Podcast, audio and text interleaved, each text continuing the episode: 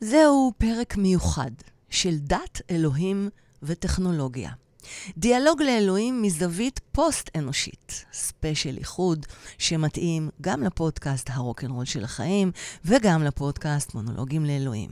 בעצם, אני הולכת לקיים ביחד עם דוקטור כרמל וייסמן פרק שהוא הדיאלוג לאלוהים מזווית פוסט-אנושית, וגם פרק למידה והחכמה על מה אנחנו יכולים לקחת לחיים שלנו מתוך ההבנות והמחקר הזה.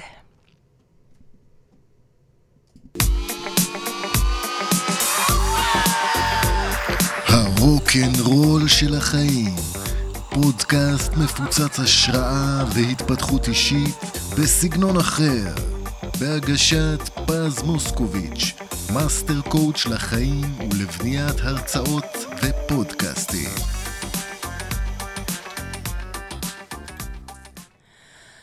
אז אה, בעצם זאת הולכת להיות אה, תוכנית, פרק שיעיף לכם את הראש ואת הנשמה.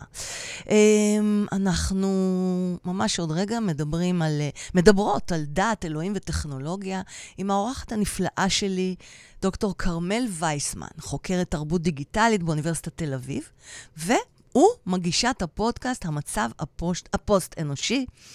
היא מגישת הקורס, תקשיבו לשם הזה, אני עפתי על השם הזה, לאלוהים לחץ כאן, נקודותיים. דת בעידן הדיגיטלי והטכנולוגיה כדת מודרנית. Uh, התארח גם בדרכו המיוחדת והדיגיטלית גם קניה ווסט. כן, הוא לא יודע את זה עדיין. קניה שהתחיל להוביל את טקסי ימי הראשון שלו ותפס תאוצה למיליוני, אם לא מיליארדי צופים בכל העולם. ובטקסים עצמם גם תפס תאוצה עם אלפי אנשים בטראנס דתי היפ-הופי דיגיטלי מיוחד. זה נקרא ה-Kanye West The Forum Sunday Service. אנחנו גם נדבר על ההשפעות ההדדיות של הדת והטכנולוגיה. מי משפיע על מי יותר? האם אחת נבלעת בתוך השנייה? מי איבדה את זהותה או הפכה סימביוטית לשנייה? על מה זה מדיאטיזציה של הדת? ספוילר, האם הטכנולוגיה הפכה לסוג של דת? תחשבו בינתיים.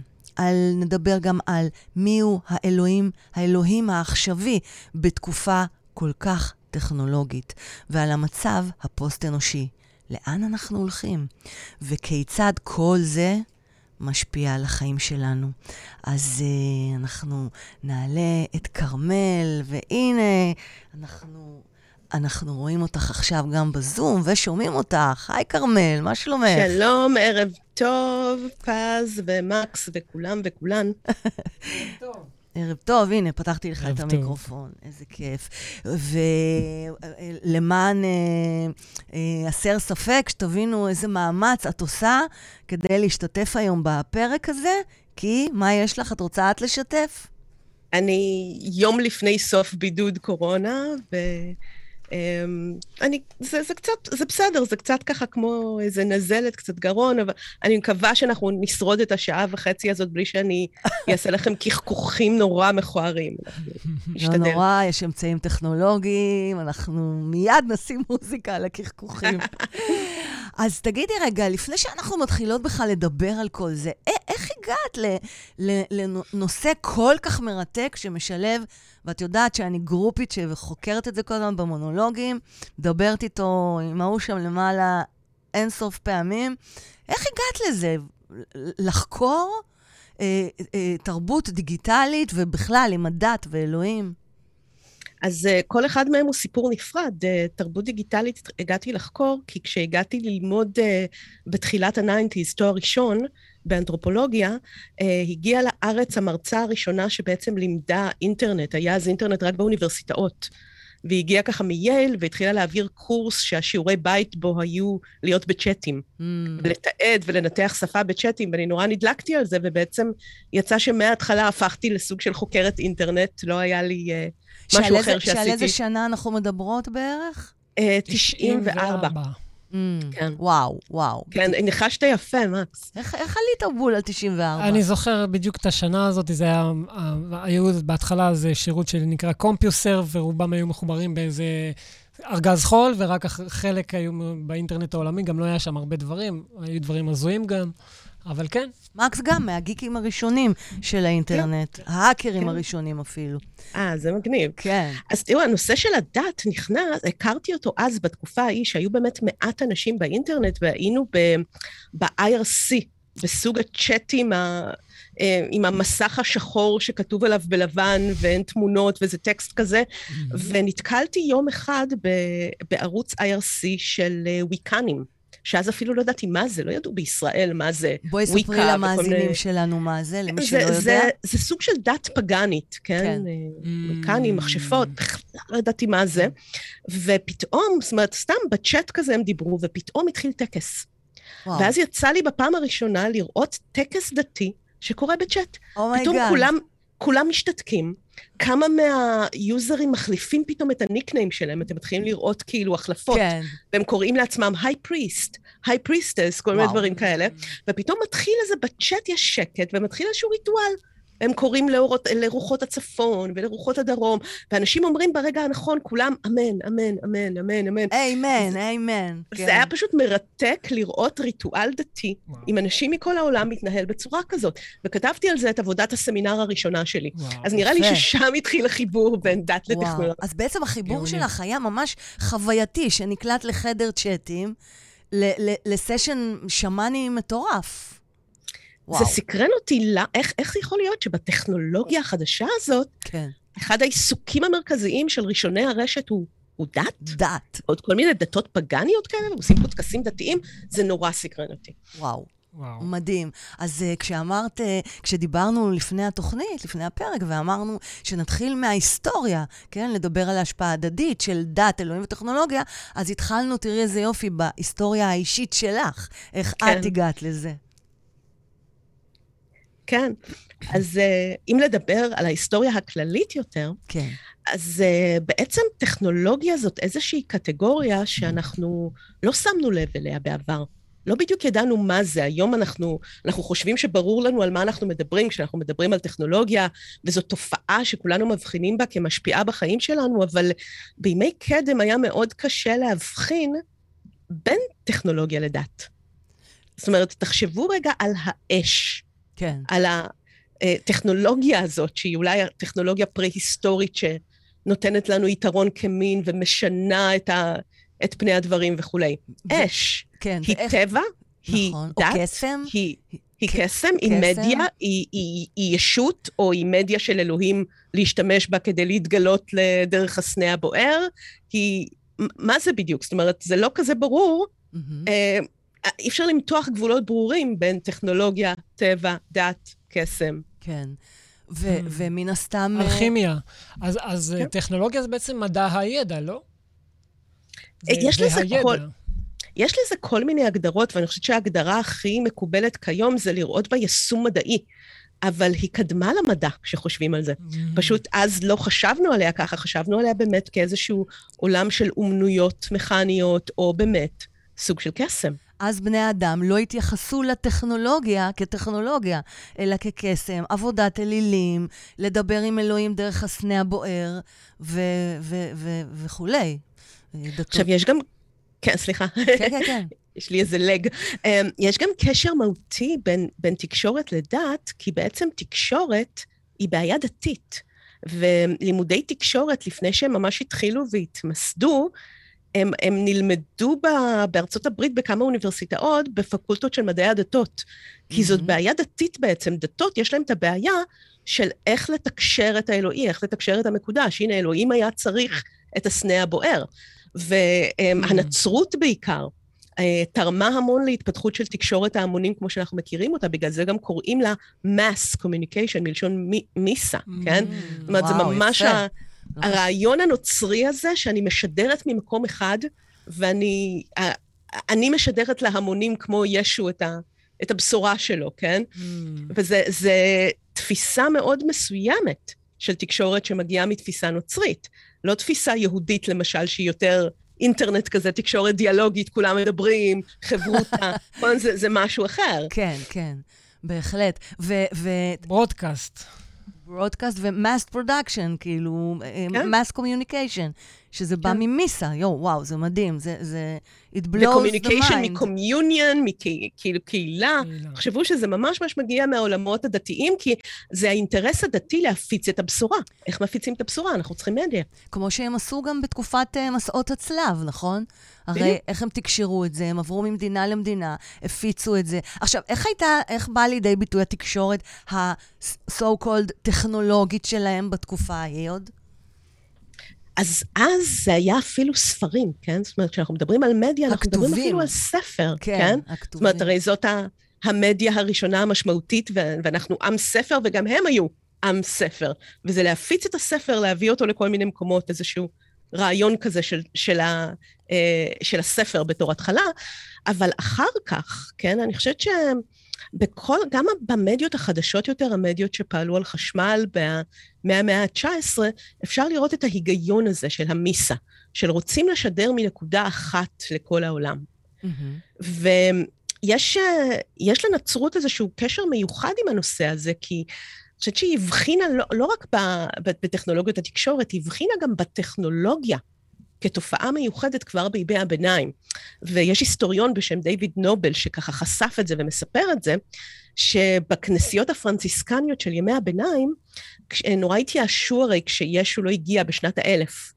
ואנשים היו כזה סגורים בכנסיות ומבולבלים, והקבוצה הזאת של נזירים פרנסיסקנים באירופה שמו לב לכל מיני המצאות טכנולוגיות שמשנות את חיי היומיום של האיכרים בשדה סביבם.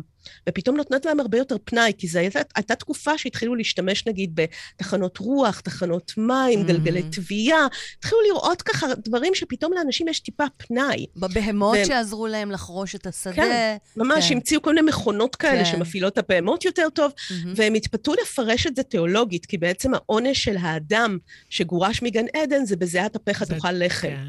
ואם פתאום יש לנו הקלה בתנאים, ואנחנו לא מזיעים כל כך הרבה, הם אמרו, זה כנראה מתנה מאלוהים. וממש נוצרה איזושהי תיאולוגיה כזאת בימי הביניים, Mm. שטענו שהטכנולוגיה מגיעה מאורו של האל, היא טוב, היא... היא... היא בעצם האל המתנה, נתן לנו- ה- כן. התיקון. הוא נותן לנו תיקון יש על אף משהו. חטאינו ב- בגן העדן. בדיוק. עד היום אפשר להסתכל על זה ככה, כי, כי בעצם, אה, כמו ש... זאת אומרת, שממציא הוא בעצם אה, מגלה. לא ממציא, אלא מגלה משהו שקיים, כן? אה, מגייס אה, כוחות פיזיקליים ל, ל, אה, לשימוש אה, פרקטי יומיומי וכן הלאה וכן הלאה. זאת אומרת, אה, אה, זה, זה, זה באמת, יש בזה איזשהו אלמנט אלוהי, זה קיים, ואנחנו מגלים את זה. או, כן, או הם- משתמשים, מגלים, אה, מגייסים את זה. הם באמת חשבו אז שאם הם יעקבו אחרי הפירורים האלה ש... שאלוהים השאיר להם, ויעסקו בפיתוח של, לא הייתה מילה כמו טכנולוגיה, הם קראו לזה אומנויות מכניות, אם יעסקו בפיתוח Mm. של הדבר הזה, אז ישו בסוף יבוא בשנת 2000, והם יגיעו, Mm. הם יחזרו לגן העדן, יגיעו למדרגת האדם הראשון, ואולי אפילו למדרגת ידע אלוהי, ויהפכו לשותפים שלו בבריאה. זה. היה החלום, וזה מאוד דחף אה, איזושהי תפיסה כזאת של קדמה, או, זה ש- מעניין. אבל זה, זה ו- כאילו תפיסה אנטי-דתית קצת, לא? אלא להיות שותפים שלו בבריאה. אז זהו, מה ש- כאילו, מה ש- בלספמי זה חילול הקודש, לא? זה זרם דתי. אתה, אתה עולה על זה יפה מאוד, שזה בטח לא נצרות בדיוק. מיינסטרים, מהמם. אבל היא הפכה לנצרות מאוד מאוד משפיעה, בגלל שהזרמים האלו שהיו ככה נידחים באירופה, הפכו להיות למשל אגודות סודיות כמו הבונים החופשיים. התפזרו בכל רחבי אירופה, דחפו את. המהפכה התעשייתית, בנו את ארצות הברית בתור אוטופיה כזאת לפי עקרונות המדע. אז הם משפיעים על החיים שלנו היום הרבה יותר ממה שהם היו צריכים, ויש היום בקרב, זה זרם אוונגליסטי היום בארצות הברית, שאפשר לראות בהם את, ה, את הזרם הזה, שבאמת חושב שאנחנו צריכים ללכת אחרי הטכנולוגיה, כי אלוהים רוצה שנגיע שנתקדם. למדרגת הידע האלוהי. כן. בעצם הנפילה מגן העדן הייתה ברכה במסווה, ירידה לצורך עלייה. הוא רצה ככה לבעוט אותנו שנצא כן. לדרך, נגלה את הדבר הזה ונגיע גבוה יותר. ש- ושזה מעניין, כי בעצם מה שאת מתארת, זה אנחנו יכולים להבחין בהשפעה, על ה... לזהות את ההשפעה ההדדית של דת, אלוהים וטכנולוגיה, ולאט לאט בעצם אנחנו יכולות לזהות שמתערער מושג הדת, ו- ואנחנו... ולמה הוא מתערער? כי אנחנו רואים מה, מה הטכנולוגיה עשתה לו, זה כאילו אחד, אחד בתוך השני, כבר אין, אין הבדל, זה, זה אולי נתקדם ו- ו- ו- ונראה מה, איך זה, איך זה מתגלגל אחר כך בעצם. אז יש באמת ויכוח תיאורטי כזה, כן. כן. של מי משפיע על מי. והרבה אנשים מאמינים באמת, ובמיוחד היום, עם הטכנולוגיות שיש לנו היום, שטכנולוגיה היא סוכן שינוי חברתי עם השפעה כל כך עצומה על מוסדות אחרים, שקשה לעמוד בפניה, ואנחנו נשתנה בעל כורחנו.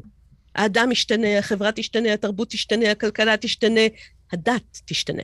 זהו, ויש מה זה אומר. בעל כורחנו? זה לא תלוי בנו? למה הכוונה כלומר, בדיוק? גם אם נרצה לעצור את זה, או לעכב את זה, או שזה לא יקרה, לא נצליח. את יודעת. כאילו, יש פתאום, יש אייפון, יש אינטרנט, כן. הכל ישתנה גם אם אנחנו לא רוצים. אי אפשר זאת- זאת לחזור ה- אחורה. דיברנו יש- על זה, אתה יש זוכר? דברים שאי אפשר לחזור אחורה. ברגע שמשהו מגיע, ב, לא משנה, מתוך, אה, כביכול, נגיד, לצורך נוחות, או, או כל דבר אחר, מה התירוץ זה לא חשוב, אבל ברגע שהוא נכנס לשימוש, הוא היום מותרות, מחר הוא, הוא חלק בלתי נפרד, ואי אפשר כבר לחזור אחורה, השער נסגר. זו תפיסה שנקראת דטרמיניזם טכנולוגי, וזאת סוג של אמונה.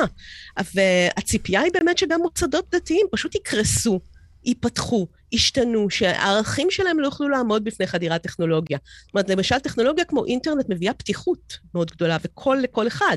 וזה שובר את ההיררכיה, את הפטריארכיה, את ההסתגרות, את, ה, את, הדבר, את הערכים שקהילות דתיות סגורות יותר היו רוצות לשמור, את הסגירות שלהם. וכאילו הרעיון פה זה שהם לא יוכלו לעמוד בפני זה. אבל בעשור שעבר היו הרבה חוקרות וחוקרים שהראו שזה לא בהכרח נכון, ושהמוסד הדתי ידע לשנות את הטכנולוגיה לצרכיו, ולעצב אותה ממש. זאת אומרת ו- שהוא גם ידע לנצל את הטכנולוגיה עבור הצרכים שלו, להגיע להמונים, כמו שאמרת עוד בהיסטוריה הקדומה. נכון, זאת אומרת ש, שזה מעניין שאפילו ביהדות, היהדות אגב הפכה לאחת הדוגמאות המרכזיות גם של חוקרים בחו"ל, שכתבו עלינו, למשל על הדוגמה של הטלפונים הכשרים. זאת הדוגמה כן. המובילה שהם נתנו לזה, כן. שאנחנו יודעים לקחת משהו שכאילו. עומד להרוס את החברה, ולהתאים אותו. ותחשבו, ממש איזה מין- לעשות לו אדפטציה. כן, ותחשבו איזה מין טריקים יש לנו. אתר ששובת שבת, ויקיפדיה חרדית, כמו המכלול, שאנחנו מוחקים ממנה את הנשים והדינוזאורים. אתם ידעתם שיש... לעצמי. רגע, את מדברת כאילו כולם יודעים את זה. אני לא בטוחה שכולם יודעים שיש ויקיפדיה חרדית, תגגלו חבר'ה. המכלול, המכלול זה כמו, בדיוק מדהים. כמו ויקיפדיה בעברית, כן. רק בלי דינוזאורים ונשים. גדול. בהצלחה לחפש את, בלי ה... נשים, את מה שאין. ונשים, וואו, מקס. וואו, וואו. כן. מדהים, מדהים. הנה, יש לי פה מכשיר כזה שכשמדליקים אותו, אז הוא כותב מנותק. זאת אומרת, הוא כשר? זה, הוא כשר, זה, זה המסך פתיחה שלו, מנותק, בהכשר. גדול. אז בעצם זה, זאת דוגמה ש, שהיהד, שהיהודים לקחו... יש לך עוד דוגמאות מעניינות כאלו? זהו, האמת היא שרוב הדוגמאות כן. הם על, על דברים שהיהדות עשתה, אבל כאילו זה נותר מעין תיאוריה כזאת שמראה שזה אפשרי. יש, אמ, יש גם ככה איזה, אה, יש קצת מחקרים על האמיש בהקשר הזה. את יודעת, אבל- אני חייבת להגיד לך, את יודעת שאני גרתי ליד האמיש? ואני שנתיים לא הצלחתי לנסוע ולבקר בכפר של האמיש, ואני לא אסלח לעצמי על זה, לא סולחת על זה עד היום ולא אסלח לעצמי על זה לעולמים. גרתי בפיטסבורג, חיכיתי שם, המתנתי להשתלת כליה, וזה היה אה, קצת מעבר לשש שעות, אם הייתי נוסעת אליהם וחוזרת, ותמיד כל שש שעות הייתי צריכה לעשות דיאליזה. סינדרלה. אז על ה fucking, ש... סליחה, על ה... excuse my language, על ה fucking שש שעות האלה, אני לא הגעתי לאמיש. אז בואי נספר רגע, נספר רגע משהו. על האמיש. לפחות, כן? תראו, באמת, אה, אני חושבת שעשור אחרי כל התיאוריות האלה על הטלפון הכשר וההתאמה, כן. אפשר כבר להתחיל להגיד שזה לא מדויק, שהטכנולוגיה משפיעה בצורה הרבה יותר רדיקלית ממה שחשבנו, כי השינויים שטכנולוגיה מביאה הם לא ברמת התוכן. כמו שמרשל מקלוהן אמר פעם, המדיום הוא המסר. ואני חושבת שעצם הנוכחות של אינטרנט וסמארטפון בקהילות דתיות, היא ה game changer, גם אם הם שינו את התכנים לכשרים, גם אם יש לכם שם רק קבוצות וואטסאפ של רבנים ופודקאסטי תנ"ך, זה שאבא מכור לטלפון, זה משפיע על המשפחה בלי קשר לעל מה הוא מסתכל שם. ואני חושבת שאנחנו רואים בשנים האחרונות כל מיני קריקטורות בעיתונים החרדים, ביתד נאמן וכולי, שכבר תופסות את זה, ועושות כל מיני קריקטורות כאלה נגד הטלפון הכשר, ואיך הוא אוכל את הזמן, ו- ו- ואנחנו מפנים את הגב לחיים. ואני חושבת שהאמיש, כן הבינו את הדבר הזה שביהדות לא הבינו כשהם עשו התאמות, הם לא עשו התאמות תוכן. הם לא אמרו, יאללה, אנחנו נכניס את הטלפונים לפה ורק נשלם להם את התוכן לתוכן אמיש. הם הבינו שמה שהטלפון באמת עושה זה פרטיות. הוא מייצר לאנשים פרטיות, אם, יש, אם יהיה טלפון mm-hmm. לכל אדם בבית, לכי תדעי, מי הוא יתכתב, תיווצר פרטיות. ולכן מה הם עשו? הם אמרו, לא, אנחנו לא, לא משתמשים בטכנולוגיה. הם עושים בודקה, שנמצא בלב הקהילה, ככה, באמצע בין כמה נחלות של כמה משפחות. ובבודקה הזה יש טלפון. וואו. ואז כאילו פתאום הטלפון מצלצל. כמו טלפון. ציבורי, אחד לכולם. בדיוק, אז אחד השכנים צועק, אה, מרי, רני מחפש אותך. כן. וכולם יודעים. ג'וזף, מרי, ג'וזף is looking for you. ואי אפשר להסתיר שום דבר, וכאילו זה נראה שהם באמת הבינו שהסכנה האמיתית היא במדיום עצמו, ואם אנחנו רוצים לעשות התאמה, היא צריכה ללכת נגד התכונות של המדיום ולא סיפור של תכנים. כן. ויבוא הראש היהודי. היהדות. או, אז אני יכול להגיד על זה משהו רגע. אה, שבאמת יש קרב מאוד גדול עם כל הטלפונים הכשרים והמכשירים הכשרים, כי בסופו של דבר יש חבר'ה צעירים שהם אה, כמו... אה, הם האקרים בעל כורחם, והם, והם לומדים לעשות ממש פרמוט למחשב הזה, למחשב, למכשיר, זאת אומרת, או, או לא משנה איזה מכשיר זה, כן? ו? ו והם הם פשוט הם, הם מצליחים לפרוץ את, ה, את החסימה הזאת, כן? כי, כי את אומרת, הראש היהודי וזה, כי הם כן רוצים לחבר... אני חושבת שהמצב היום אפילו יותר גרוע בקהילות חרדיות. הם באמת איבדו על זה שליטה, כלומר... אה, יש להם כבר ערוץ, את ערוץ 14, שזה מנוהל על ידי חרדים, וערוץ ההידברות, וערוץ היהדות. לא, ערוצים כן, אבל אפילו אצל אנשים בשטח, כן. אמ, יש חוקר ישראלי, חננאל רוזנברג, שחוקר את זה, והוא אומר שממש כאילו כמעט לכל חרדי, יש שני טלפונים בכיס, כן, אחד כשר ואחד לא. בדיוק. מה אתה אומר? כן, הם איבדו שליטה על זה, וואו. הם יודעים, והם כולם בהכחשה, ופשוט כלפי, כלפי חוץ אנחנו משחקים את המשחק, אבל כולם יודעים שלכולם יש עוד טלפון. אי אפשר. ו- ובעצם, איך התופעה הזאת, אה, אני מבינה שהתופעה הזאת, שאנחנו רואים איך הדת משתנה היום כדי להתאים את עצמה למדיה, אה, נקראת מדיאטיזציה. ואת אה, כן. מדברת על זה. אז מדיאטיזציה של הדת זה בעצם, אה, מדיאטיזציה היא איזשהו תהליך היסטורי שהוא לא קשור רק לדת. אוקיי. Okay. כשבעצם אמצעי תקשורת התחילו לקחת על עצמם תפקידים שבעבר מולאו על ידי מוסדות אחרים. Mm-hmm. כלומר, דתיים. תחשבו, כן, תחשבו אפילו, לא, לא רק דתיים, אני, אני אה. אסביר קודם, נגיד שמדיאטיזציה הוא, תה, הוא תהליך שקורה לכל החברה. כל החברה שלנו, תחשבו שהחברתיות שלנו הופכת להיות, לחיות במדיה. כן. והלוגיקה של מדיה אה, מכתיבה מה זו חברות. או אני חושבת שפוליטיקה זה הכי קל להדגים, כי זה אחד התחומים הראשונים שעברו מדיאטיזציה. תחשבו שפעם לא ידענו בכלל איך המנהיגים שלנו נראים. נכון. והיום אפשר לדמיין שנבחר מנהיג שלא עובר מסך, שלא יתראיין בטלוויזיה אף פעם. עזבי להתראיין בטלוויזיה, שלא נכנס אלינו למיטה עם הטיקטוק, כן. למשל. אז, אז זה באמת משהו שכאילו באמת אה, המוסדות אחרים מוכפפים בעצם ללוגיקה של המדיה והופכים להיות תלויים בה. ו, ואז כשהדבר הזה קורה לדת, אז בעצם אנחנו רואים שהמדיה לוקחת על עצמה תפקידים שבעבר מולאו על ידי מוסדות הדת, כמו הדרכה לחיים, סמכות, עיצוב mm. זהות, קהילתיות, אפילו ריטואלים. ובעצם התקשורת אולי אפילו קצת מעתיקה מהדת ומחליפה אותה. כמקור, כמקור סמכות. הרי למוסדות הדת היו פעם ערוצים משלהם לציבור, ישירים. והיום אין להם, הם, הם תלויים הם במדיה. הם תלויים בתקשורת, במדיה. בדיוק. כן. אנשים לומדים על דת מהייצוגים שלה בסרטים ובמדיה, או מחומר שהם מצאו באינטרנט. אנשים בוחרים דת ומחליפים דת ברשת. אנשים מתחברים לקהילות דתיות ברשת, ויש גם משפיענים דתיים חדשים, שהם לא אנשי הדת הרגילים שאנחנו מכירים. זאת אומרת, תחשבו, למשל, אני אתן דוגמה דווקא מהאסלאם, שלא נדבר, נדבר ככה כל פעם על דת אחרת. כן. אמ, תחשבו שאם אה, אנשי דת אסלאמיים, שכזה, כל מיני אנשים שכותבים פתוות או מואזינים, עולים לרשת ומתחילים ככה להטיף. Mm-hmm. לא כזה מעניין בקולות המונוטונים שלהם וכולי. מי שמצליחים נורא ברשת ומשפיענים מוסלמים, זה כל מיני יוטיוברים כאלה. יש אחד שקוראים לו אה, בבא עלי. Mm. אפשר לגגל אותו ביוטיוב, מיליוני מאזינים. הוא בכלל איזה אמריקאי שנולד למשפחה אתאיסטית, חיפש מידע באינטרנט, הוא מספר, והחליט להיות פגאני. וואו. ואז הוא יצא מזה, והוא החליט שהוא מחפש, הוא חוקר על כל הדתות ומחפש את הדת הנכונה ביותר. Mm. והוא בחר באסלאם, זה מה שהוא מספר.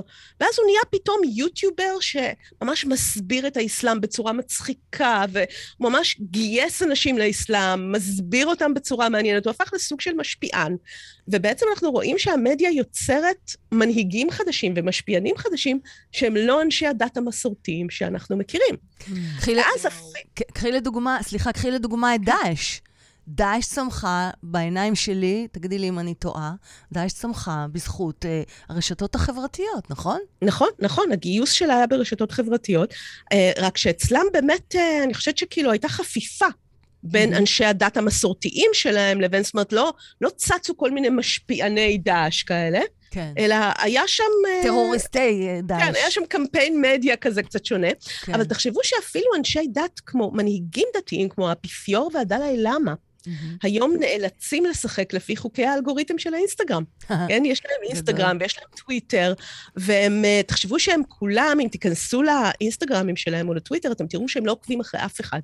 מיליונים עוקבים אחריהם, והם לא עוקבים אחרי אף אחד. נקודה עכשיו, זאת- מעניינת. זאת אמירה, זו דרך להפגין סמכות, אבל מצד Mm. שני זה גם דופק את האלגוריתם, זה דופק להם את החשיפה. והם אתם לא יודעים את זה. הם. לא בעניינים, לא הם שמתי לא... לב, אני מסיר את העוקב שלי מבינים. מידיים. מה שנקרא, כמו, ש, כמו שאני אומרת, אם אין לך פודקאסט, את לא קיימת, אז אה, לאפיפיור, אם אין לך אינסטגרם, אתה לא קיים, אז הוא חייב להיות באינסטגרם. אה, הם פתאום מתחרים, הם מתחרים. בכל הבבא עלי האלה וכולי, כן? זאת אומרת, בכל. המשפיענים שכן יודעים לשחק עם. האלגוריתם. איפה האפיפיור ואיפה הם, כן? לגמרי, הוא way back, way back. אז בעצם המ- המדיאטיזציה זה תהליך, אני מנסה רגע להבין, לשקף. זה תהליך שבו אנחנו רואים איך הדת משתנה היום כדי להתאים את עצמה למדיה, ובעצם המדיה מחליפה את הסמכות הדתית. כן, תחשבו, לאן אנחנו הולכים כשאנחנו צריכים מידע? למי אנחנו נקשיב כשקורה משהו? נרוץ ל- לבית הכנסת או לכנסייה? אז זהו. תת גוגל. תת, כן. תת גוגל לגמרי. הרב ו- גוגל, הרב, הרב גוגל. בדיוק. הרב גוגל. מדהים, מדהים. אה, ב- בהקשר הזה, אה, סיפרת לי היום דרכך, ואני גם שמעתי על זה וראיתי את זה בסרט הדוקומנטרי, על קניה ווסט, בהקשר הזה. את רוצה להגיד כמה מילים לפני שנשמיע אותו? כן, אז אולי ככה כדי להתקדם לקניה, נגיד משהו אמ, על, על השלב הבא הזה של המדיאטיזציה, בעצם מה בבקשה. המדיאטיזציה הזאת עושה כן. בפועל, ספציפית לאינטרנט, כי ככה מה שאמרנו קרה, התחיל לקרות גם בעולם של טלוויזיה וכולי. ובעצם ה- האינטרנט בא לחסל לנו את התיווך.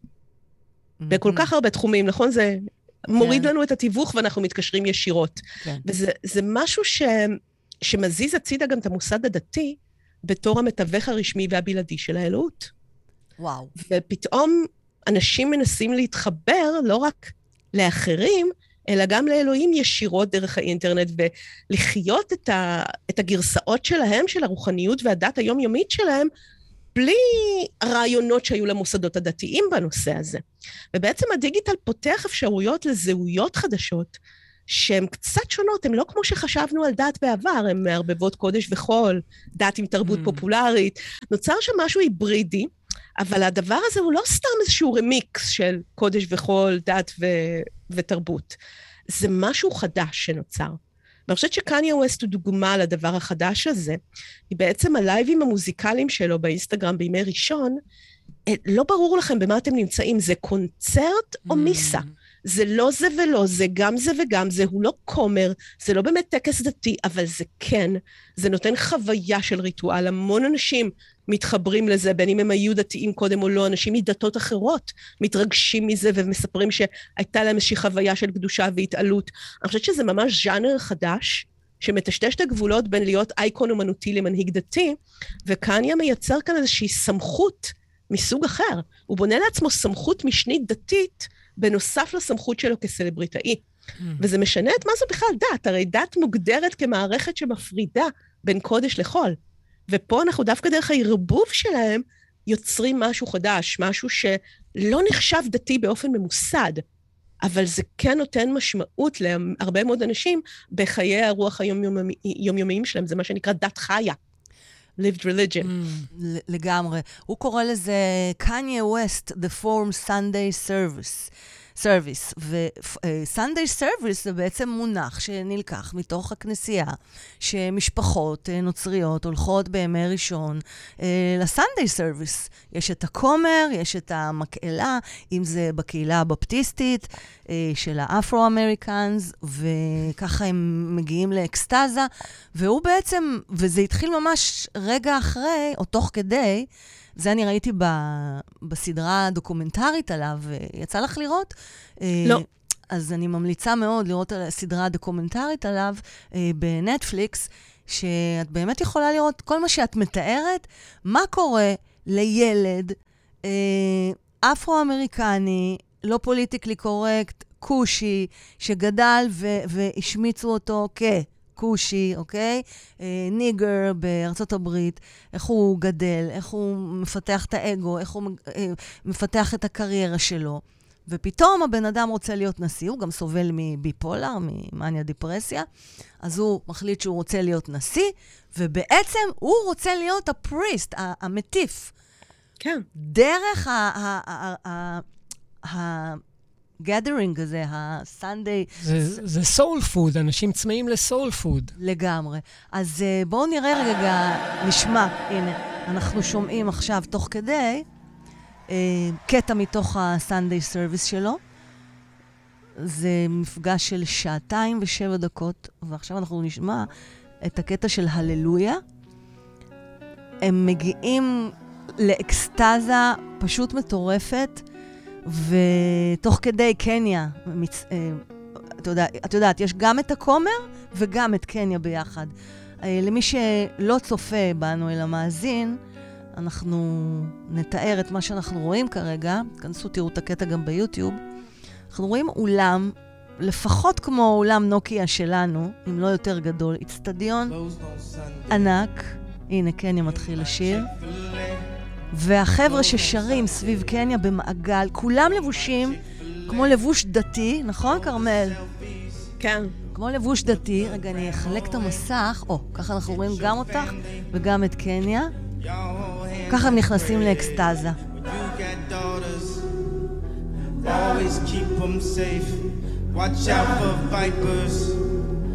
Don't let them indoctrinate. Close on Sunday. You're my Chick fil A. You're my number one. With the lemonade, raise our sons. Train them in the faith through temptations. Make sure they're wide awake. Follow Jesus. Follow Jesus. Listen and obey. No more living for the culture. הנה מתחילה האקסטזה, נכון? כולם קופצים, יש לי צמרמורת.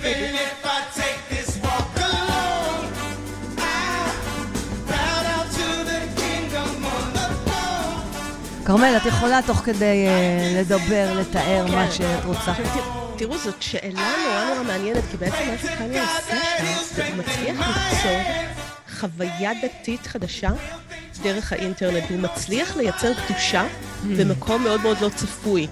מה שקרה בזמן הקורונה, בשנתיים האחרונות, זה במיוחד כשהיו סגרים, אה, הרבה מאוד אנשי דת מכל מיני דתות נאלצו לראשונה לעלות לאינטרנט ובעצם לשדר את הריטואלים שלהם דרך הרשת. וקרו כל מיני דברים נורא מעניינים בדבר הזה. היו, אה, הסתובבו כמה וידאוים ויראליים של כמרים ששידרו דרשות ונפתח להם בטעות הפילטרים. נגיד בפס, בפייסבוק live או בדברים כאלה. וואו. ואז מתחילים לראות כאילו uh, כמרים שעם עם עיני Bugs Bunny כאלה, או כומר איטלקי כזה עם, uh, עם uh, כובע ומשקפי שמש של גנגסטר, וזה הפך ויראלי בטירוף. היה גם כומר אחד שנפל עליו נר בוער והוא כמעט נשרף בזמן שהוא דיבר. וזה היה נורא מעניין, זה עורר שיח כזה, שבעצם uh, הם חשבו, זאת אומרת, חלקם חשבו שזה דווקא סותר את הקדושה וחותר תחת הקדושה ופוגע בקדושה, mm. כי כאילו, אם אנחנו אומרים שמדיאטיזציה זה להתאים את עצמך ללוגיקה של כן. המדיה, אז הלוגיקה של האינטרנט זה הכל משחקי, הכל מצחיק, הכל ויראלי, הכל כאילו בדיחתי כזה, כאילו הפילטרים וכולי. אז כאילו, היו נוצרים שחשבו שזה מצחיק ומגניב ודווקא זה טוב. אז שיגיע הדרשה עם... Uh, כן. פרצוף גנגסטר, יותר אנשים יראו את זה, Mm. וזה דווקא ייצר חשיפה. אבל היו אחרים שאמרו, זה בעצם, אנחנו לא מצליחים לייצר כאן קדושה. המדיה הזאת לא מאפשרת ליצור קדושה. ואני חושבת שקניה דווקא מראה לנו איפה הוא כן מייצר קדושה. זה ככה, זה משהו הפוך, צריך ניסיון. צריך להבין איך הדבר הזה עובד. לגמרי. והנה, כרגע הכומר אה, מצטרף, והנה הם מתחילים את הללויה. קטע מצמרר. אפילו אני כיהודייה מתרגשת מזה. את מתרגשת מזה, כרמל? פחות, אבל אני מכירה, יש, יש לי סטודנטים צעירים, אפילו אתאיסטים, שאוהבים כזה מוזיקה וזה, וצופים בזה, וממש מתרגשים, כן. ומרגישים משהו. אז שמי, כן, הוא מוזיקה... יצר פה משהו חדש. כן. מוזיקה היא סוג של דת, נכון? אפשר לקרוא לזה, אז מוזיקה מחברת בין אנשים. יש לה יכולות אה, רוחניות, ואפשר להשתמש בה בצורה של, כאילו, אני חושבת שהוא באמת עושה את זה. באמת עושה את זה לגמרי. כן. נשמע כמה צלילים? לא סתם הללויה, זה הללויה עם סלוויישן.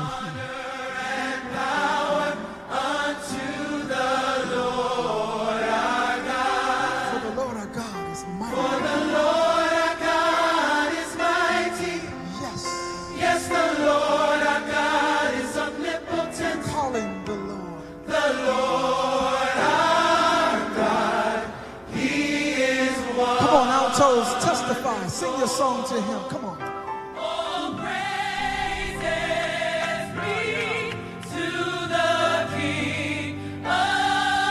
למי שמאזין לנו ולא צופה, אני קצת אתאר שוב את המעגל הזה. אנחנו רואים מעגל של אנשים סביב קניה, על הבמה, באמצע, על במה עגולה, והכומר זזים בסינרגיה כזו, כמו גל, גל לבן כזה. נכון, מקס? כן, ושהרי כולנו שואפים לגאולה ונחמה, אה, בין אם מבפנים או מבחוץ, או גם וגם, ו... וזה נותן פה, כן, מזון לנפש ולרוח. דרך הטכנולוגיה. הנה. הנה זה עולה.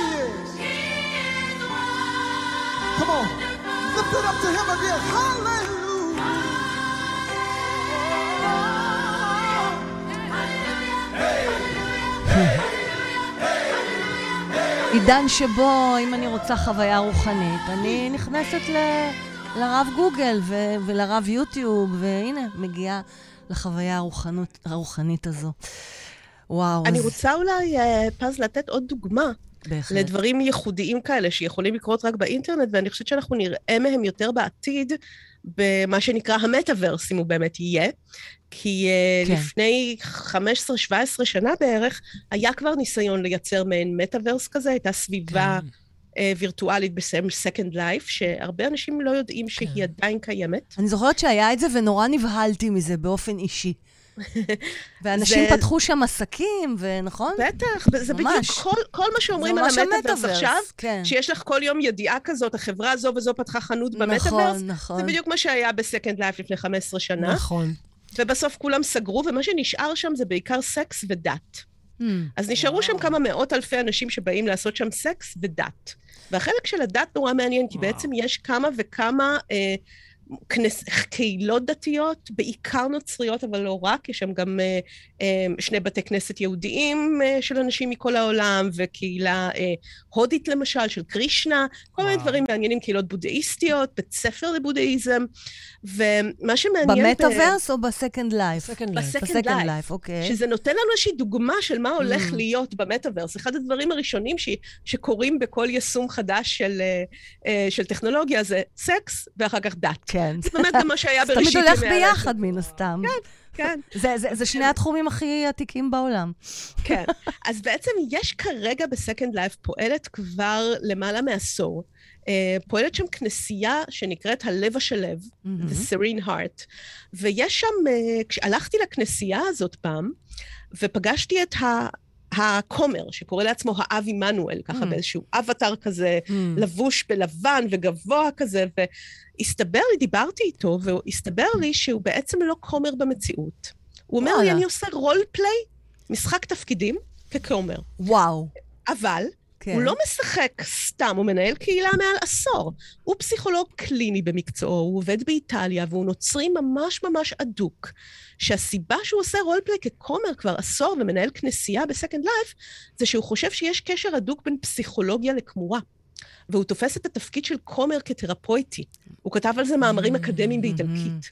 אז אנשים שמגיעים למיסות בכנסייה שלו, יודעים את זה, והרבה פעמים מבקשים איתו פגישה אישית בחדר הווירטואלי אחרי המיסה, וממש מתייעצים איתו באיזשהו סשן פסיכולוגי כזה ברשת, אנונימי. וזה זה נורא מעניין, זה כאילו, זה בין ממש. תרפיה פסיכולוגית לווידוי דתי, וזה כן. מייצר מרחב חדש בין פסיכולוגיה לדת, שיכול להתקיים רק באינטרנט, ואז זה לא נכון שאנחנו נחשוב, נזלזל בו ונחשוב על משחק התפקידים שלו כ... כאילו במובן של זיוף או זלזול. כרמאות, כן. זה מאוד מאוד רציני, וזה. משהו שיכול... בדיוק, זה משהו שיכול לקרות רק בווירטואלי. וירטואלי זה לא לא אמיתי. זה סוג של ממשי, זה פוטנציאל שיתממש אולי לא עד הסוף, כי הוא לא חומרי, אבל הוא, הוא מתממש חלקית, ומה ש, שמתממש הוא משמעותי. כי תחשבו, עשור הפסיכולוג הזה, שהוא עסוק בה במציאות, מדהים. טורח לתחזק קהילה דתית וירטואלית, והוא מחזיק שם נזירה מתלמדת בהתנדבות. גדול. והם עושים מיסות. וואו. וכאדם מאמין הוא מתייחס לתפקיד הזה ברצינות גמורה, המיסות שלו הם לפי הספר. כן. הוא ש- אומר, אולי אני באמת אלמד לימודי כמורה בעתיד, אבל בינתיים הוא פייק כומר במובן הכי חיובי Mm. של fake it till you make it. זאת לגמרי. אומרת, הכמורה הופכת לחלק מהחיים שלו, והיא משנה אותו, ויוצרת בתוכו את הזהות הזאת של האב עמנואל בתוך הפסיכולוג. וזה זה מממש את זה באופן חלקי, וזו איכות שמתאפשרת רק בדיגיטלי, רק בווירטואל. תראי, יש לזה בהחלט, אה, אה, מה שנקרא, התפתחות אבולוציונית לתפקיד הכומר, גם לתפקיד הרב, דרך אגב, כי לכומר האנשים נוצרים באים לתא הזה הסגור מהעץ, כמו שאנחנו רואים בסרטי המתח, יושבים בלי שהוא יראה אותם, עם עינית קטנה כזו, והם יכולים לספר גם על החטאים שהם עשו, עד אפילו מקרה רצח ואונס. זה סוג של פסיכולוג, אז הוא לקח את זה והעלה את זה דרגה. זה דווקא יכול כדי- לקרות טוב במטאוורס. זה מאוד קל uh, לעשות את זה, ונראה לי שזה יקרה הרבה. אבל זה כבר קורה, מעניין אותי- מה שכרמל אומרת. למה, למה היהוד, היהדות משתרכת מאחור? זאת אומרת, היהדות... היא- האם, האומנם? עושה, עושה לי רושם? שהיהדות מאוד מפחדת מהדבר הזה, ושהיהדות אה, מאוד אוהבת סטטוס קוו גם. ואם את חושבת, מעניין אותי לדעת אם את חושבת שהיא בכל זאת אה, אה, תעבור את, ה, את הצעד האבולוציוני הזה, ות, כי, כי תפרוץ אה, כן. דרך למרחב הווירטואלי? באמצעות הטכנולוגית. מהמם. זאת הבחנה חשובה ש... שהבחנת, וזה לא רק היהדות. Mm. זה היהדות והאסלאם מצד אחד, כשהנצרות היא איפשהו באמצע, והכי טובים בזה זה הבודהיזם וההינדואיזם, שהם מאמצים הכל. ואני חושבת שיש לזה סיבה, שבעצם זה קשור לתיאולוגיה.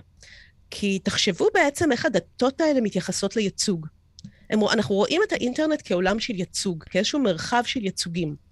דתות שלא מאמינות בייצוג, אסור לצייר בכלל את הנביא מוחמד, לא תעשה לך פסל ומסכה, אנחנו לא מקבלים את הדבר הזה כדבר אמיתי. זה נראה לנו מטומטם. אנחנו צריכים ללכת להיפגש בגוף. הריטואלים שלנו הם ריטואלים של גוף ואוכל, וללכת למסגד ולשטוף את הרגליים. או ו- למקווה. אומרת, כן, בשתי הדתות האלה זה נראה בולשיט, זה לא רלוונטי, זה לא מפגש אמיתי, אנחנו לא מקבלים ייצוג. לעומת זאת, בדתות האחרות יש איזושהי התייחסות בעצם לייצוג. בנצרות יש לנו את הרעיון של איקונות, שאנחנו כן כאילו כן. מאמינים באיקונות מקודשות, בייצוגים, ובודהיזם והינדואיזם זה בכלל, כאילו כל העולם הזה הוא איזושהי אשליה, כן. איזשהו ייצוג, וכל ייצוג יש לו את אותו מעמד, אז מה זה משנה? אני פוגשת את וישנו בתור פסל, או בתור פוסטר, או מהמם. בתור אה, אבטאר במטאוורס. נכון. כל אותו דבר, ראיתי אותו, וזה אמיתי. ולכן אנחנו רואים שיש התאמה, יש הלימה בין אימוץ הטכנולוגיות לבין איך שהדת הזאת תופסת ייצוג. מדהים. אה, ומה לגבי תנועות דתיות אה, חדשות שקמו באינטרנט? אז זה מעניין שאנחנו באמת חיים בתקופה נורא נורא מעניינת של המון תנועות דתיות חדשות. אני לא חושבת שאנשים מבינים כמה דתות יש היום בעולם, ושכל הזמן צצות חדשות, וכל הזמן רואים מחקרים כאלה, שבארצות הברית לבדה יש איזה שלושת אלפים דתות חדשות. וואו. ו- יכולה לתת לנו דוגמאות? וואו. אה, כן, אני, האמת, אה, אני, אני חושבת שהדתות החדשות המוכרות והגדולות ביותר, אתם בטח מכירים את מפלצת, דת מפלצת הספגטי המעופפת. אוי, שמעתי על זה, כן. שמעת על כן, זה? זאת, זאת כן. הדת סליחה, החדשה אני לא הכי מכירה. גדולה. אני כן, לא כן, מכירה, כן. תסבירי. נחשפתי לזה. אנא, הסבירי להדיוטית כמוני. אז הנה, זאת דת מרתקת, למשל, שנוצרה ב-2005. אמיתי? את מתכוונת, כן, אמיתי? כן, דת? כן, לגמרי. כן, כן, כן. או תנועה כזאת על... ש... לא, לא, דת וואו. לכל דבר, לגמרי. כנסייה, אגב, בשוק. כן. היא מוכרת גם בארץ. יש, יש לה כאן כן. נציגות, יש להם כאן רבנים, וואט דה והרעיון הוא, למשל, מה בגלל? שהיא מוכרת בארץ, למשל חתונה כן. אה, דתית תחת אה, דת מפלסת ספגטי מוכרת על ידי משרד הפנים, בניגוד לחתונה אצלנו? רפורמית, למשל, שלא תהיה מוכרת על ידי אצלנו? משרד אני הפנים. כי היא לא מאיימת. על היהדות. כן, כן. וגם, וגם אני- בצבא... אני בהלם, אני בהלם עכשיו. בצבא אפשר לקבל מהרבנים של דת מפלצת הספגטי פטור מ- מה? אה, מזקן. אוי, זה לא ידעתי. אני לא מאמינה. מה- מה זה?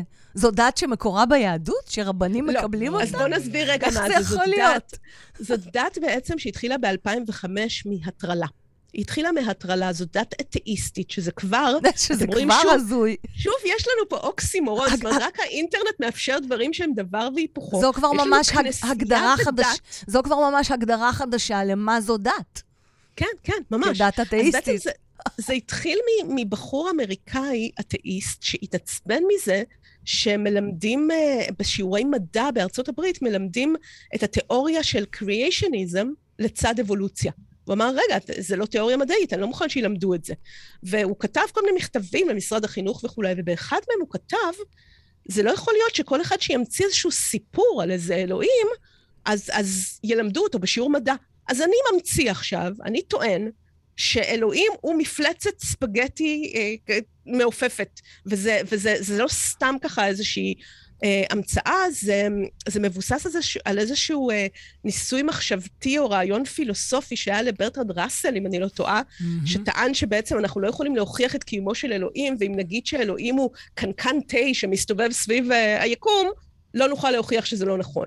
אז הוא ככה, במקום קנקן התה, אמר מפלצת ספגטי מעופפת. אתה שומע, אני- אלוהים? כן, כן. והוא אומר, אני עכשיו מקים דת, וזה הסיפור שלי, אלוהים הוא מפלצת ספגטי מעופפת. דת, ואני דורש, שומע? ואני דורש שילמדו את זה בשיעורי. מדע. וואו. עכשיו, זה התחיל מבדיחה, אבל בגלל שכל כך הרבה אנשים הצטרפו למחאה הזאת, והם אמרו, יאללה, אנחנו, זאת מחאה נגד הפריבילגיות כן. שדתות מקבלות, אז יאללה, כן. בואו נקים כנסייה. הן תופסות תחת, אז אנחנו עכשיו נקרא לו מפלצת ספגטי. אז תחשבו אלוהים, שמ- שמעת? לא, זה הזיה. עכשיו, תחשבו, זאת דת שנוצרה באינטרנט, ואין אין לה מנהיג, וזאת לא הדת היחידה. יש כל מיני דברים כאלה, אני נותנת אותה בתור. כי היא הגדולה ביותר והמוכרת ביותר. אין להם בדיוק מנהיג. גם הבחור שהמציא אותה, הוא לא המנהיג שלה. כמה אנשים יש בה בדת מפלצת הספגטי? נכון לשנה שעברה, לדעתי, מיליון וחצי איש ברחבי העולם. זה המון. וואו. וואו. עכשיו, זו, זו כבר, זאת כנסייה. רצינית בכל העולם, אין להם מנהיג רשמי. זה, היא מתנהלת בצורה מבוזרת מהבחינה המבנית שלה, שדומה מאוד לאינטרנט. הם כתבו את כתבי הקודש שלהם ב crowd sourcing, בשיתוף. זאת וואו. אומרת, באיזשהו ויכוח. ענק. ואפילו היו שם ויכוחי, ויכוחים מטורפים, מדהים, כאילו, על מה מדהים. אנחנו מחליטים שזה העולם, זה כמו לבנות עולם מדע בדיוני. ובעצם, אחד הדברים המעניינים שקרו זה שבגלל שהם באמת חיפשו הכרה כדת רצינית ורצו אה, אה, הכרה, אז מתישהו הם הסתבכו עם בתי משפט, והיום אתם לא תשמעו מהם, זאת אומרת, זה הפך למשהו נורא נורא רציני. היום אי אפשר, הם לא יסכימו שתגידו להם, אנחנו דת אתאיסטית. Hmm.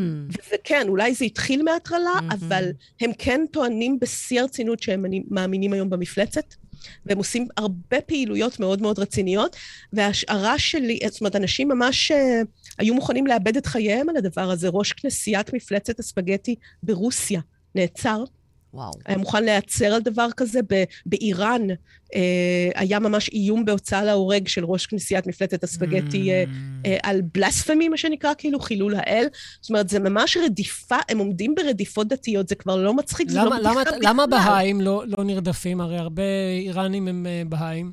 למה הם לא נרדפים? זאת שאלה. טובה, אולי הם באמת, זאת אומרת, כי הבהאים, אה, הדת הבהאית היא מאוד אה, ככה מקבלת את כל הדתות, היא לא יוצאת עם איזשהו רעיון Mm. כזה של, שהוא ממש חילול שם האל, אלוהים הוא מפלצת ספגטי. Mm. זאת אומרת, זה לא, זה משהו באמת אה, מאוד מאוד מתריס. ואני חושבת שהדבר הזה הפך למשהו מאוד רציני, אולי מכוח הרגל, שבאמת הם יצרו מוסד, ואתם מתחילים להתייחס ברצינות כשיש לכם מוסד, ואולי מבחינה משפטית, שאחרת יוסרו להם הפריבילגיות אם uh, יבינו שזו בדיחה. אז הם התחילו לחיות את זה ברצינות, והיום זאת כנסייה רצינית, ודת רצינית לחלוטין, ואני חושבת שעוד מאה שנה אנשים לא יזכרו בכלל שזה התחיל מבדיחה. האמת שיש זה פה... אחד האלים. יש זה פה יהיה קצת... אחד הש- האלים, יש פה לגמרי. קווים אה, קצת אה, מקבילים אה, ל- לאל רון הברד, לסנטולוגיה. כן, לסנטולוגיה. קצת. יש- לגמרי. יש קצת... אה, בהחלט. זה ממש גם דומה. זה סנטולוגיה. גם סנטולוגיה. נחשבת ל- לדת, לתנועה דתית חדשה, שתחשבו כאילו בעצם סנטולוגיה, הנרול הברד היה סופר מדע בדיוני. נכון. ו- ויום אחד הוא בא ואמר, מה שכתבתי בספרים, זה לא בדיוני. זאת כן. תיאולוגיה אמיתית, אני פשוט לא יכולתי, לא יכולתי לספר זה, לכם, כן. אתם לא הייתם מבינים, אבל כן. זאת האמת לאמיתה והקים סביב זה דת. וזה מעניין, כי אולי הוא הראשון, אבל היו עוד כאלה, שלא לא בא הסופר עצמו והקים דת, אבל המעריצים החליטו שיש איזושהי אמת דתית באותם כתבי מדע בדיוני. אני חושבת שהראשונה מה, מהסוג הזה הייתה אה, כנסיית אה, כל העולמות, The Church of All Worlds, אה, שהייתה קיימת בתוך אה, אה, גר בארץ נוכריה של רוברט היינין. אז אנשים טענו בעצם, הייתה שם איזושהי דת נורא אה. מעניינת בספר, ואמרו, זה אמיתי, העקרונות האלה אמיתיים, ובאמת הקימו את הכנסייה הזאת, והיא וואו. קיימת עד היום. ותחשבו על ג'דאיזם, אתם יודעים שזאת דת מאוד גדולה ופופולרית, וגם באוסטרליה וגם בבריטניה יש הרבה אנשים שנלחמו על זה שיהיה רשום להם בתעודת הזהות תחת דת, ג'דאי. וואו, גדול. ו- ו- ו- ולעומת זאת, בוא, בואי נדבר על, אה, אה, על הטכנולוגיה. פה אנחנו דיברנו כרגע על דתות, ש... דתות חדשות שקמו דרך המרחב הווירטואלי, ומה עם טכנולוגיה שהופכת לדת עד רמה של מותגים? ו... אז יש לזה, יש לזה כמה רמות. קודם כל, בדתות החדשות האלה, יש לא מעט דתות ששמות את הטכנולוגיה במ- במרכז. מהמם. זאת אומרת, מבחינתם, הפרקטיקה הדתית או ההערצה או האל זה משהו טכנולוגי. עכשיו, יש, אם כבר סיפרתי על מפלצת הספגטי, אני אספר על משהו דומה, שגם התחיל מבדיחה, אבל נהיה רציני, שקשור לטכנולוגיה, וזאת דת uh, שהתחילה בשוודיה, שנקראת קופימיזם, מלשון קופי, העתקה, מהמם. וזו בעצם דת שהוקמה על ידי אה, אנשי פיירט ביי, שזה אתר טורנטים ו- וואו. ותוכנות פיראטיות, וכשממשלת שוודיה רדפה אותם ועמדה לסגור אותם, הם החליטו בצעד כזה שמאוד לוקח השראה ממפלצת הספגטי, שאם הם יגדירו את עצמם ככנסייה ויגידו שמבחינתם העתקה והפצה של מידע זה דבר דתי, אז לא יוכלו לסגור אותם. והם באמת הקימו דת, שבה כאילו הפרקטיקה גדול. ה- הריטואלי, הריטואל הוא קופי-פייסט.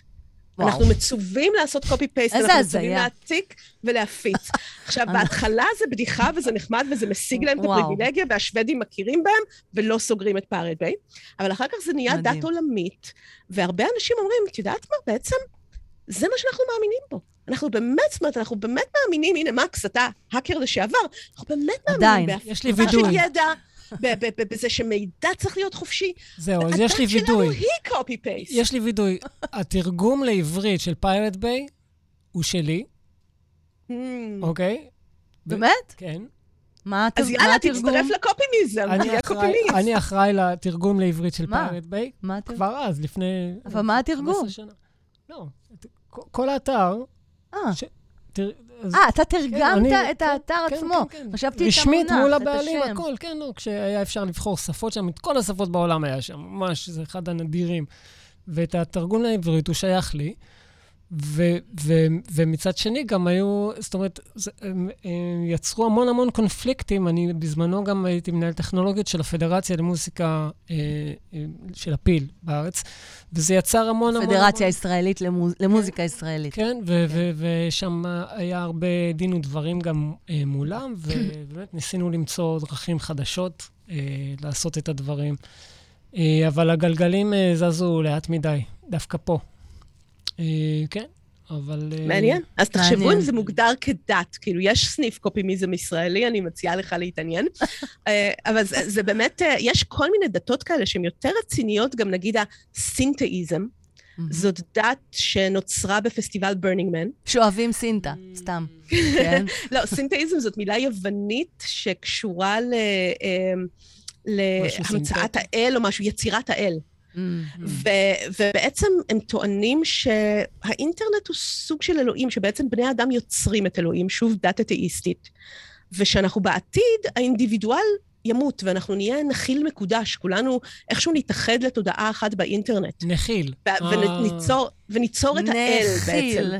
נחיל, סוורם, Mhm. כן? לגמרי. אז בעצם השימוש באינטרנט עצמו, אפשר לראות אותו כריטואל דתי, כי אנחנו הולכים ומתאחדים לתודעה אחת, ולכן לשמור על אינטרנט פתוח ואינטרנט טוב, זה עניין דתי, לא רק פוליטי עבורם. זו אנחנו- הגדרה נורא מעניינת. כן. שזה... אנחנו גם בעזרת טכנולוגיה, אנחנו האנושות, אה, מנסים להשיג יעדים דתיים, כמו חיי נצח למשל. נכון.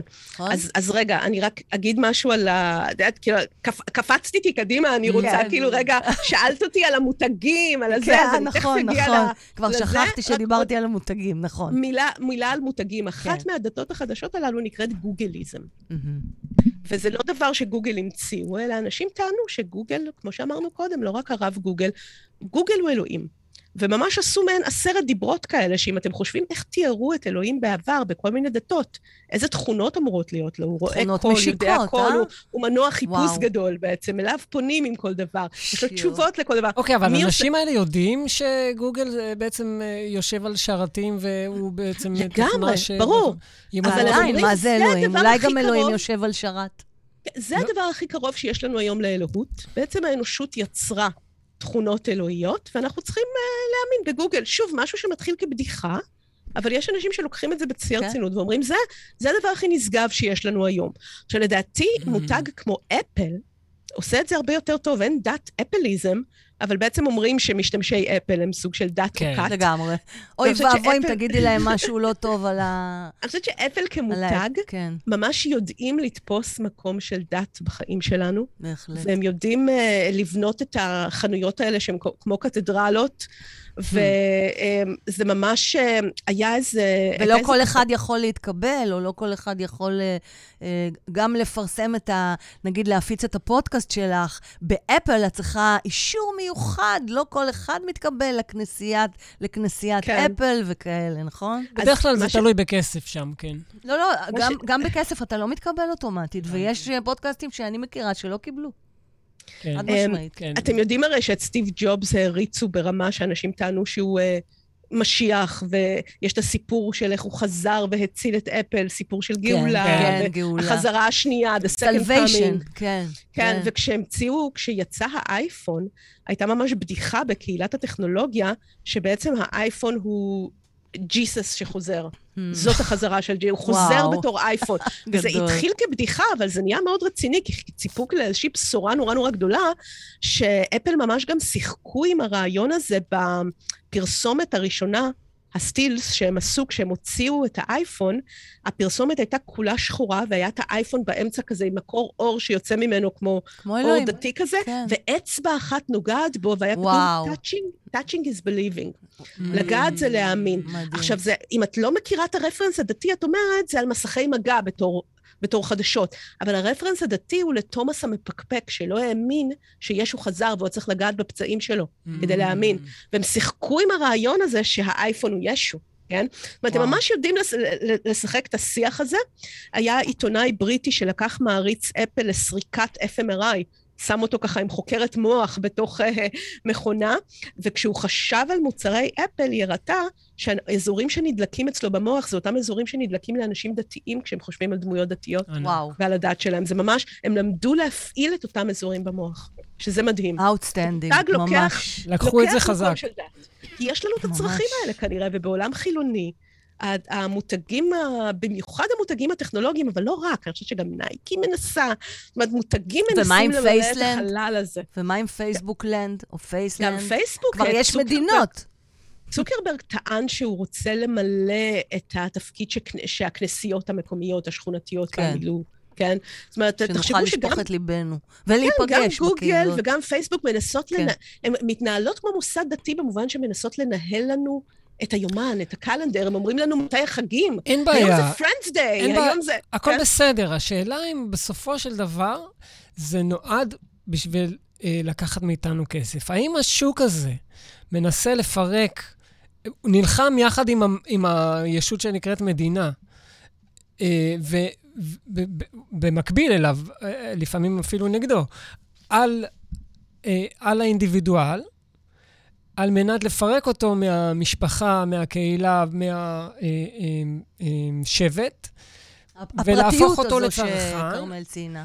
על הכיפאק, אם הוא רוצה לתת לו ערכים כאלה ואחרים כדי לתפוס את המקום הזה, מכל מיני סיבות, אבל השאלה אם זה לא הכל ציני בסופו של דבר בשביל ה... בקס, בשביל הפפלינוס. הכסף. אני, אני חושבת שזה לא ציני, אלא זה, זה דרך באמת לקבל סוג חדש של נאמנות מותג.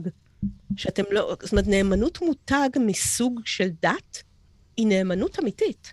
זה, זה, אתם עוברים שפה, אתם עוברים מסגרת בכלל, אתם לא במקום כלכלי של אה, אני אוהבת את החברה הזאת או לא אוהבת, אני אעזוב את השירות או לא. מהמם. זאת אומרת, זה, זה יותר גרוע מ- ממועדון כדורגל. זה, זה רמה גבוהה מאוד של נאמנות מותג להשתמש בכלים דתיים, ואני חושבת שזה משהו שיותר ויותר אה, אה, אנחנו רואים כאילו שפתאום אה, בפקולטה למינהל עסקים לומדים כל מיני דברים על איך מתנהלות קהילות דתיות. כי יש, יש פה עניין. ו- ואני רוצה, ככה נשאר לנו לקראת סיום, יש לנו בערך עוד חמש דקות. כן, כן. אז בואי נדבר על טכנולוגיה כדת, כן? כן, ואני בעצם, לקראת סיום, אני רוצה לשאול על המצב הפוסט-אנושי, לאן אנחנו הולכים?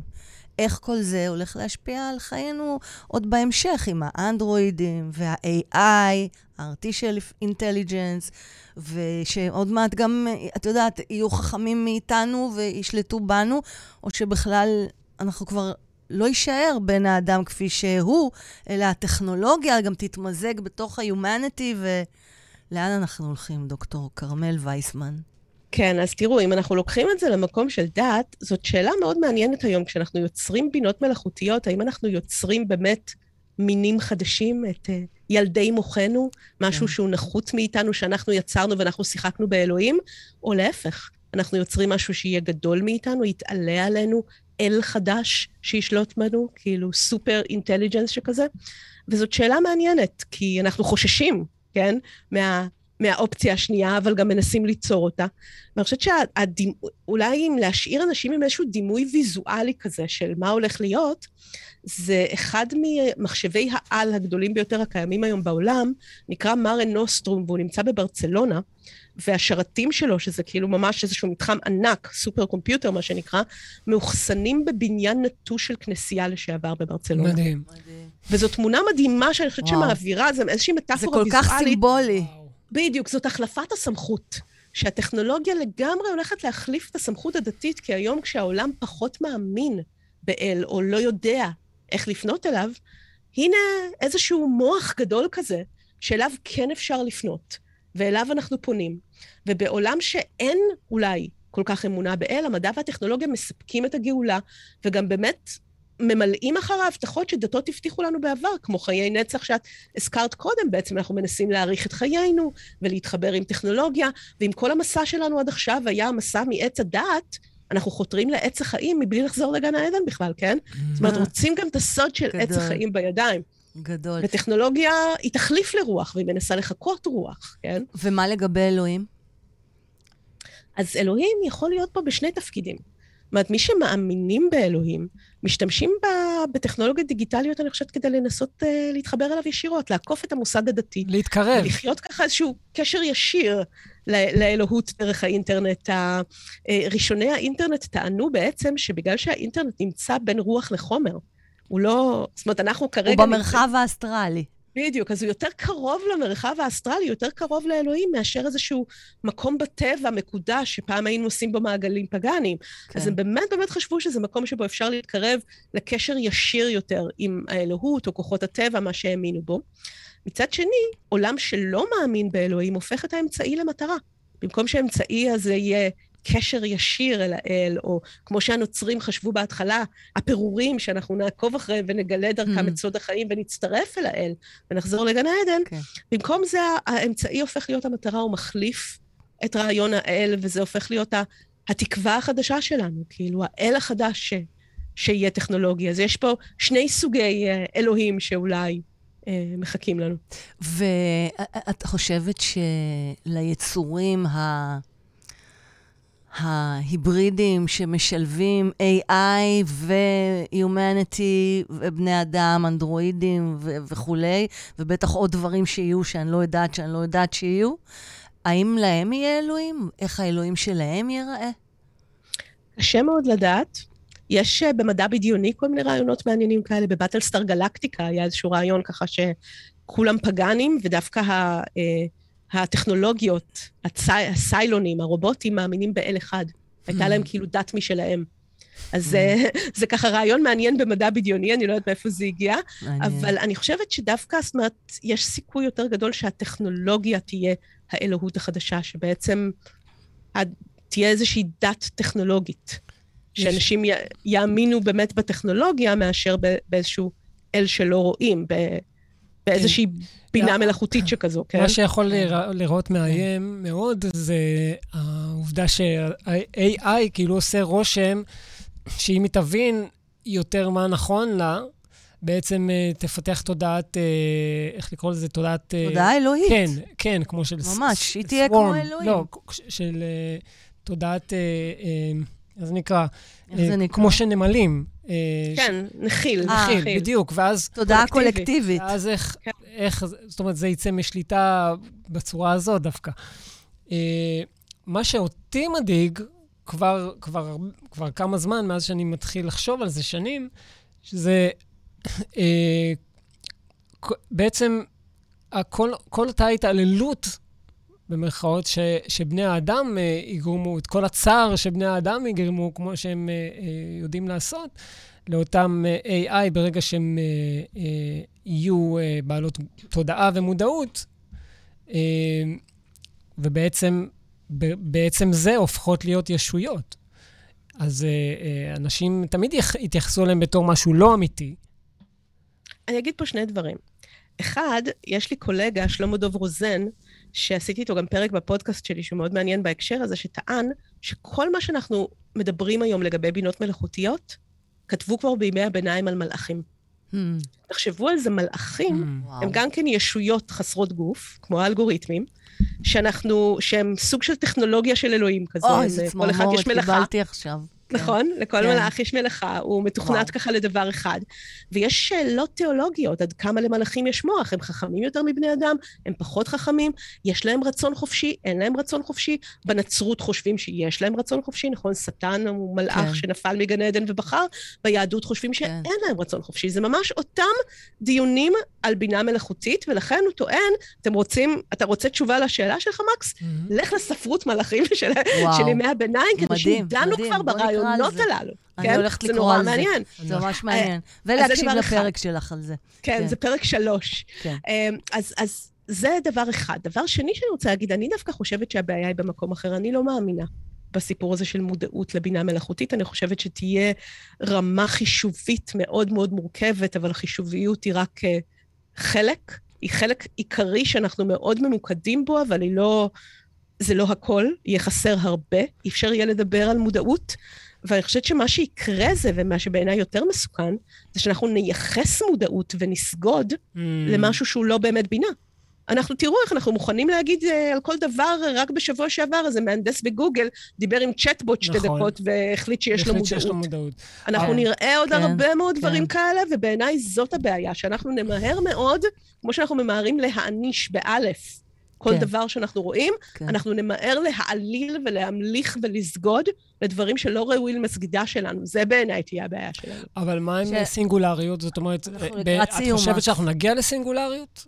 כי אם כן, באותו רגע, אז, אה, אז כבר, את יודעת, מה שאנחנו יודעים לתת ל-AI, זה כבר לא יהיה בשליטה שלנו, זה כבר משהו שה-AI תוכל לפתח בעצמה. גם תיאוריית הסינגולריות היא לא בדיוק תיאוריה מדעית, זה סוג של חזון משיחי באיזשהו מקום, כן? זה רעיון. כן, זה... ח- אני לא, רעיון, לא, כן. אני, אני לא, לא באמת בטוחה משיחי. שזה משהו שאנחנו יכולים להשיג, זה, זה רעיון משיח, זה רעיון טכנולוגי משיחי מאוד מאוד מעניין.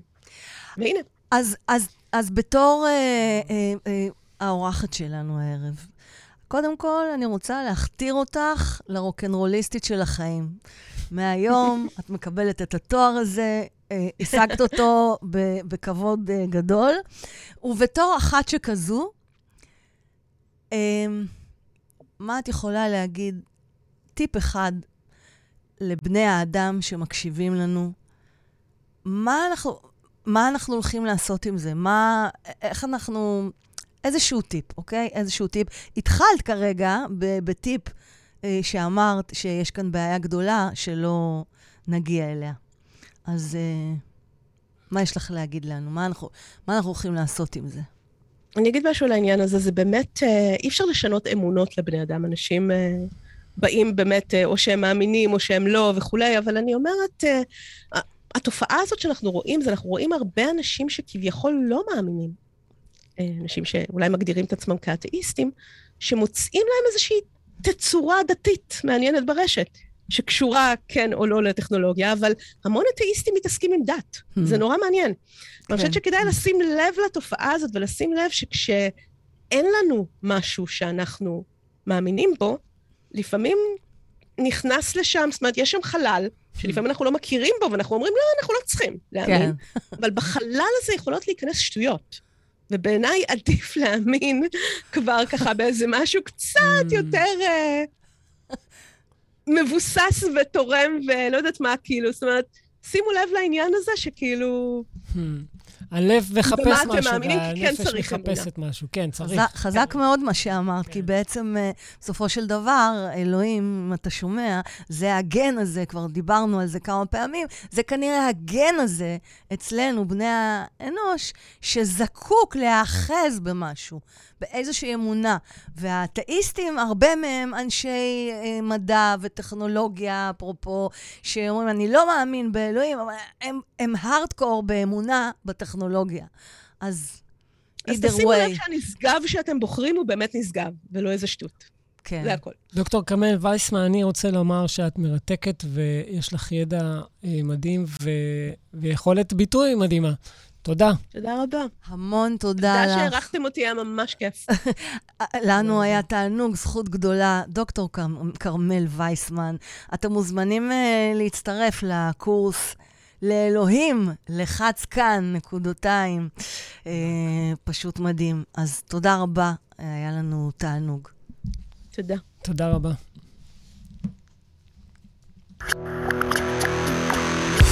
הרוקנרול של החיים פודקאסט מפוצץ השראה והתפתחות אישית בסגנון אחר. כל פרק הוא טרילוגיית נושא בשלושה חלקים. מחקרים, אורחים מרתקים והמונולוגים לאלוהים. בהגשת פז מוסקוביץ', master coach לחיים ולבניית הרצאות רדיו ופודקאסטים. וואו, איזה כיף היה, אה, מקס? פשוט אה, מדהים. צריך עוד שלוש שעות. לגמרי. אה, יהיו לנו, יהיה לנו עוד פרק מעניין, אני אפתיע אותך, עם דוקטור כרמל וייסמן. אה, אני אתן לך רמז. אה, אולי, אה, כרמל, את עדיין בזום? אז בואי, בואי... אה... אני סקרנית, אני מקשיבה לכם. אז הנה, אנחנו בקרוב מאוד נעשה פרק. את זוכרת על מה? דיברנו על זה. כן. נעשה אל תגידי לו, תפתיעי אותו. לא נגיד, לא נעשה טיזר? אוקיי, אז, אז stay tuned לבחירה הפוסט-אנושית של דוקטור כרמל וייסמן. מצוין, אני כבר... ו... כבר... מה זה אומר לחיות כפוסט-אנושי? כמה דברים מפתיעים. בדיוק, אנחנו הולכות להפתיע אתכם. אם יש נישואים, אני מתנדב. על, על מידת הנישואים. נישואים או נישואים? נישואים. נישואים כבר יש לנו אחד, הספיק לנו, נראה לי. וואו, איזה תענוג. או-אה, אנחנו באיחור. תודה רבה, דוקטור כרמל וייסמן. תודה.